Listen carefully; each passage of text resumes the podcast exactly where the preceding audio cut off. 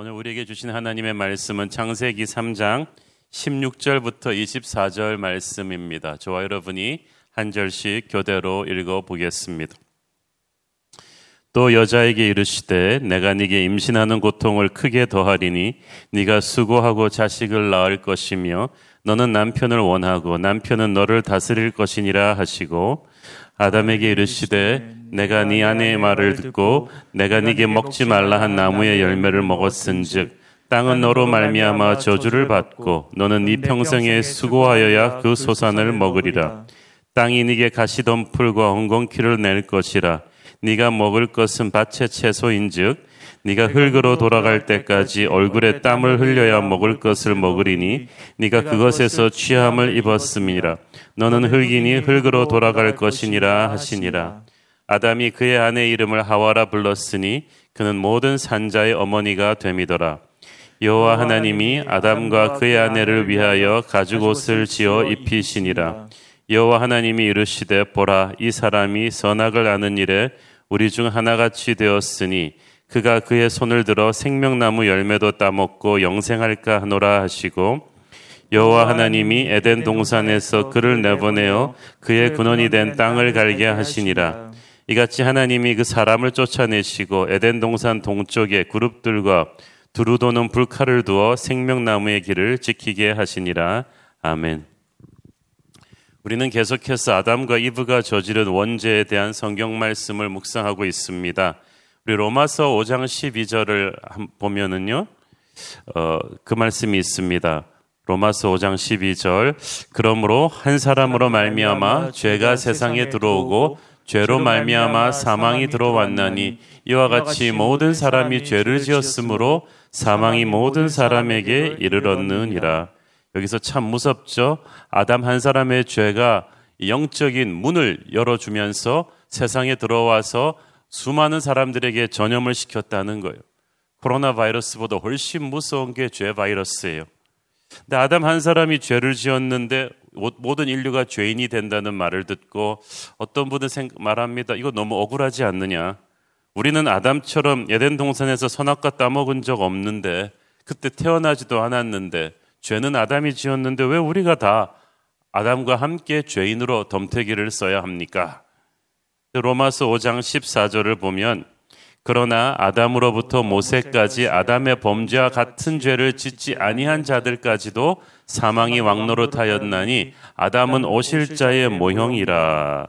자, 같은 죄를 짓지 않았다. 그래도 사망의 노예가 되었다고 돼 있죠. 여기서 성경은 지엽적인 죄하고 근본적인 죄를 구별해요. 지엽적인 죄는 드러난 범죄 행위를 말하죠. 뭐 물건을 훔치거나 사람을 죽이거나 근데 근본적인 죄란 보이지 않는 죄의 뿌리, 본질적인 상태를 의미합니다. 아담이 선악과를 따먹은 행위 자체는 지엽적인 죄라고 볼 수 있지만 우리는 그와 같은 범죄를 저지르진 않았지만 최초의 인간이 저지른 그 지엽적인 죄로 인해서 인류 죄체 전체가 죄의 영향력 밑으로 끌려 들어간 근본적인 죄가 되었습니다. 그래서 아담의 후손인 우리도 그 근본적인 죄의 지배하에 물들어 있게 된 거예요. 그래서 우리가 평소 하나님의 말씀을 어길 때마다 아 나도 선악과를 따먹는 아담과 똑같구나라는 생각을 하면 됩니다. 우리 중 그 누구도 아담에게 돌을 던질 수가 없습니다. 우리 한국 대표팀 11명이 다른 나라랑 축구해서 지면 어, 11명이 졌다 그러지 않고 한국이 졌다고 하죠. 왜냐하면 그들은 한국에서 최고로 축구 잘하는 사람들이 가서 했기 때문에 우리 중 그 누가 가서 뛰어도 그 정도 잘할 수는 없다고 우리가 믿어준 거예요. 그게 국가대표예요. 그게 대표성입니다. 아담이 인류 대표였다는 거죠. 처음 창조되었을 때 그는 완벽한 인간이었습니다. 육체와 인품과 지성이 완벽하게 하나님이 만들어 놓으셨는데 자유의지가 주어졌을 때 그가 범죄할 수 있었다면 우리 중 그 누구도 선악과 앞에서 범죄하지 않았을 거라고 자부할 수 있는 사람은 없다는 거예요. 그래서 인류 대표 선수 아담이 실패했으면 우리 모두 실패한 것입니다. 자, 인간의 죄를 확인하신 하나님께서는 즉시 죄를 다루기 시작하십니다.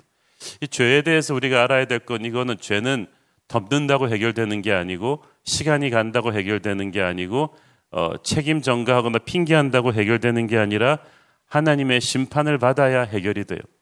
완벽한 정의가 집행되는 것, 그것이 죄에 대한 심판인데 이 죄 문제를 인간의 힘으로 결코 해결할 수 없습니다. 심판도 용서도 수습도 하나님이 다 하셔야 돼요. 첫째 죄를 심판하십니다. 먼저 사단의 하수인이 되어 인간을 유혹했던 뱀을 심판하시는데 어저께 본문 말씀이에요. 어저께 본문 말씀 14절을 보면은 여호와 하나님이 뱀에게 이르시되 네가 이렇게 하였으니 네가 모든 가축과 들의 모든 짐승보다 더욱 저주를 받아 배로 다니고 살아 있는 동안 흙을 먹을지니라. 자, 뱀에게 준 심판이 사탄의 하수인이 되어 인간을 유혹했던 뱀에게 준 심판은 배를 땅에 댄 채로 벌레처럼 흙 가운데를 기어다니는 지금 우리가 알고 있는 존재로 전락했다는 말은 그전에는 그렇지 않았다는 얘기겠죠. 그래서 많은 학자들은 하나님의 저주를 받기 전에 뱀은 아주 아름다운 존재로 꼬리를 당해 댄 채로 서서 이동하지 않았을까 짐작합니다. 그러니까 저주를 받아서 이제 배를 땅에 대고 기는 존재가 되었습니다. 살아있는 동안 흙을 먹는다는 말은 성경에서 흙을 먹는다는 말은 말할 수 없이 수치스럽고 낮아진 존재가 됨을 뜻합니다. 하나님은 그렇게 하수인 뱀을 심판하신 뒤에 진짜 하나님의 분노는 이 뱀을 뒤에서 배후 조종한 마귀에게로 향합니다. 이 창세기 3장 15절 말씀이 굉장히 중요합니다. 이것이 구약 버전의 요한복음 3장 16절이라고 할 정도로 우리 구원사를 이용한, 이해하는 데 있어서 굉장히 중요한 말씀이에요. 3장 15절 같이 읽어볼까요? 시작.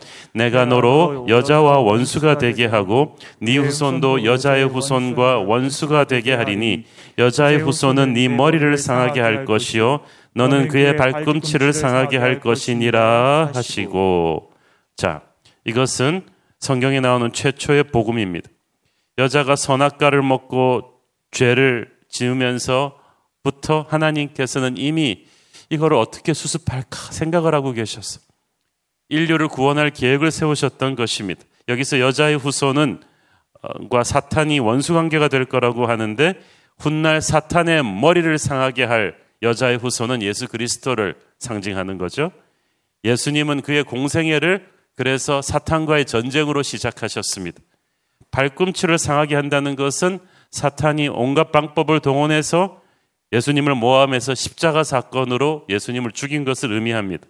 그러나 그것이 하나님의 거대한 구원 계획에 결정적인 타격을 주지는 못합니다. 오히려 여자의 후손 예수님께서는 네 머리를 상하게 할 것이다. 영어 성경에는 he will crush your head. 머리를 부셔버릴 것이다. 발꿈치는 상해도 치료하면 살지만 머리가 부서지면 죽습니다. 여자의 후손이 발꿈치를 상했다는 것은 예수님의 십자가 죽음. 그러나 여자의 후손이 뱀의 머리를 부셨다는 것은 죽음을 이기고 부활하신 예수님이 사탄을 멸망시킬 거라는 예언입니다.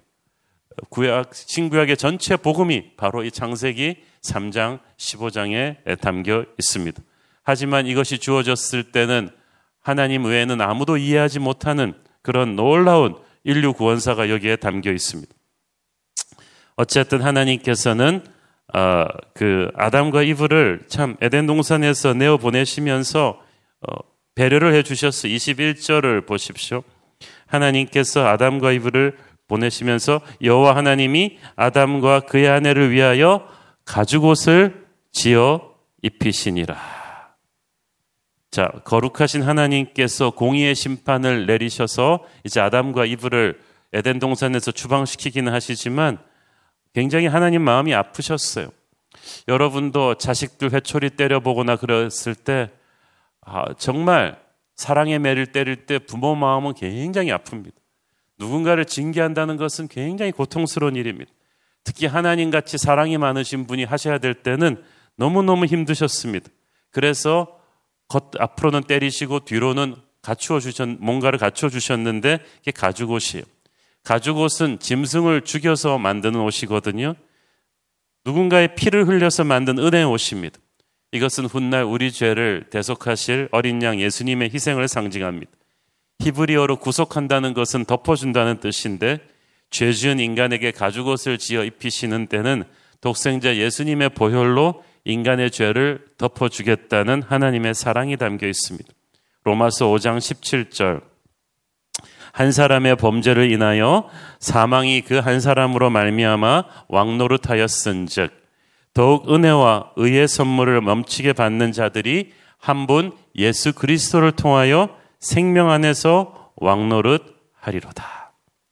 아담과 이브는 몰랐을 것입니다. 자신들이 저지른 죄로 인해서 수천 년 뒤에 하나님의 아들 예수 그리스도께서 십자가에서 돌아가시게 된다는 사실을 이제 조금 이따 말씀드리겠지만 아담과 이브도 응분의 대가를 치릅니다마는 그 대가는 하나님이 치를 대가에 비하면 아무것도 아니에요. 가장 이 일로 인해서 상처받은 것은 아담 이브가 아니라 하나님이세요. 우리가 그 마음을 아는 것이 회개입니다. 인류를 죄에서 구원하시기 위해서 독생자를 십자가에서 죽여야 하는 그 아버지의 사랑과 그 사랑의 넓이와 높이와 깊이를 우리는 감히 이해할 수도 없죠. 어쨌든 죄 지은 인간은 너무나 힘든 대가를 치르게 됩니다. 16절을 보십시오. 먼저 여자에게 고통이 주어지는데 내가 네게 임신하는 고통을 크게 더하리니. 자, 임신 자체는 저주가 아니에요. 그런데 잉태의 고통을 하나님이 크게 더하겠다고 하십니다. 생명을 낳는 것이 가장 큰 축복인데 그 축복이 너무나 엄청난 고통을 통해서 주어질 것이다. 라는 거예요. 실제 그렇습니다. 애 낳다가 죽는 사람도 이전에는 많지 않았습니까? 아마 아담이 죄를 짓고 인류가 벌을 받지 않았다면 여인들은 축제처럼 어, 이 아이를 낳았을 것입니다. 그러나 이제 아이 낳는 것은 어머니의 목숨을 걸어야만 하는 모진 고통을 통해서 이루어지게 되었습니다. 그것이 뱀의 꼬드김에 넘어가 남편과 함께 선악과를 먹은 이브의 후손들이 짊어져야 되는 멍해인 것입니다. 둘째는 엇갈린 사랑입니다. 보니까 16절에 보니까 너는 남편을 원하고 남편은 너를 다스릴 것이니라. 그러니까 뭐예요? 여자는 남자를 끊임없이 사랑을 갈망하는데 남자는 너를 지배할 것이다.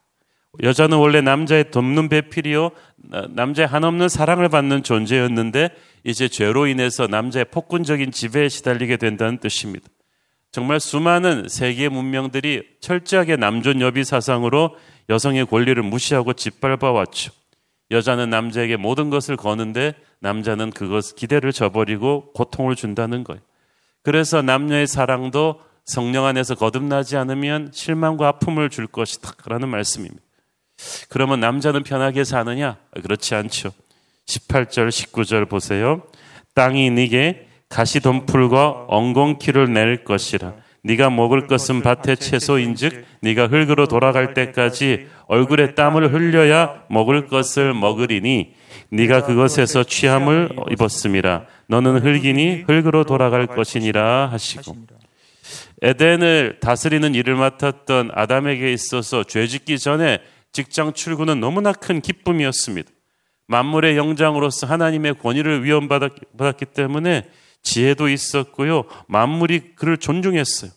범죄하기 전에 아담이 한마디 하면 모든 동식물들과 자연이 다 아담에게 복종했습니다. 그런데 범죄한 이후에 아담은 권위를 잃어버렸어. 옛날에 복종하던 사자가 이제 아담을 보면 으르렁거려요. 그래서 사자를 대항해서 창을 만들고 우리를 만들어야 돼요. 모진 비바람과 싸우면서 살아가야만 했습니다. 자연을 다스리는 게 아니라 자연과 싸워 이겨야만 되는 피곤한 인생이 된 거죠. 범죄하기 전에 아담이 그래서 신나게 찬양하면서 이렇게 출근했다면 범죄한 뒤에 아담에게 있어서 일은 하루하루 생존을 위한 고역이었습니다. 사람에게 내린 두 번째 저주는 필경은 흙으로 돌아가는 것입니다. 영원히 살 수 있었던 인간이 졸지에 유한한 생을 살게 되었습니다. 누구나 다 육체의 죽음을 한 번은 거쳐야 됩니다. 이 죽음 앞에 믿음 있는 사람들도 잘 의연하기가 어렵습니다. 죽음이란 그렇게 비참하고 슬픈 것인데 이 영원히 살 수 있었던 인간이 죄로 인해서 육체의 죽음을 한 번은 거칠 수밖에 없게 되었죠. 그러나 하나님은 그런 절망적인 상황 속에서도 인간에게 소망을 주셨습니다. 20절에 보면은 아담의 아내 이름을 하와라고 불렀는데 이것은 모든 산자의 어머니란 뜻입니다. 이름 속에 축복의 약속이 있어요. 여자의 후손 중에 구세주 예수 그리스도가 날 것이며 그로 인해 모든 인류가 다시 살게 된다는 약속이 담긴 이름이 하와에 있는 거예요. 하나님께서는 아무리 인간이 엉망으로 만들어 놓은 상황도 최후의 승리를 약속하는 아름다운 희망의 약속을 주십시오. 그러므로 여러분이 잠시 잘못해서 힘든 절망으로 들어갔다 할지라도 어, 절망하지 마십시오. 상황이 어려운 걸로 치면 에덴 동산에서 쫓겨나는 것보다 더 힘든 상황이 어디 있겠습니까만은 하나님은 그 가운데서도 구원의 약속을 주시는 분인 줄 믿습니다. 그리고 하나님께서 이제 에덴 동산을 영원히 seal off 이제 인간으로부터 닫아 버리십니다. 22절, 23절 읽습니다. 여호와 하나님이 이르시되 보라 이 사람이 선악을 아는 일에 우리 중 하나같이 되었으니 그가 그의 손을 들어 생명나무도 따먹고 영생할까 하노라 하시고 여호와 하나님이 에덴 동산에서 그를 내보내어 그의 근원이 된 땅을 갈게 하시니라 이같이 하나님이 그 사람을 쫓아내시고 에덴 동산 동쪽에 그룹들과 두루 도는 불칼을 두어 생명나무의 길을 지키게 하시니라. 자, 아담과 이브를 에덴 동산에서 추방하시면서 하나님께서 정확하게 조치하신 것은 생명나무로 가는 길을 끊어버린 것입니다. 이것은 하나님의 배려입니다. 죄를 짓고 나서 영원히 생명나무를 먹고 살게 되면 그건 지옥이에요. 그렇죠? 특히 에덴 동산 동쪽의 천사들이 지켰다는 사실을 보십시오. 구약에서 동쪽이 이렇게 죽음을 상징하는 경우가 많습니다. 영원한 생명으로 가는 길은 이제 누군가의 죽음을 통해서만 가능하다는 뜻이죠. 이것은 죄에 대한 하나님의 분노를 보여주면서 동시에 예수 그리스도의 십자가의 죽음만이 생명나무로 가는 길을 다시 열 수 있다는 것을 암시해 줍니다.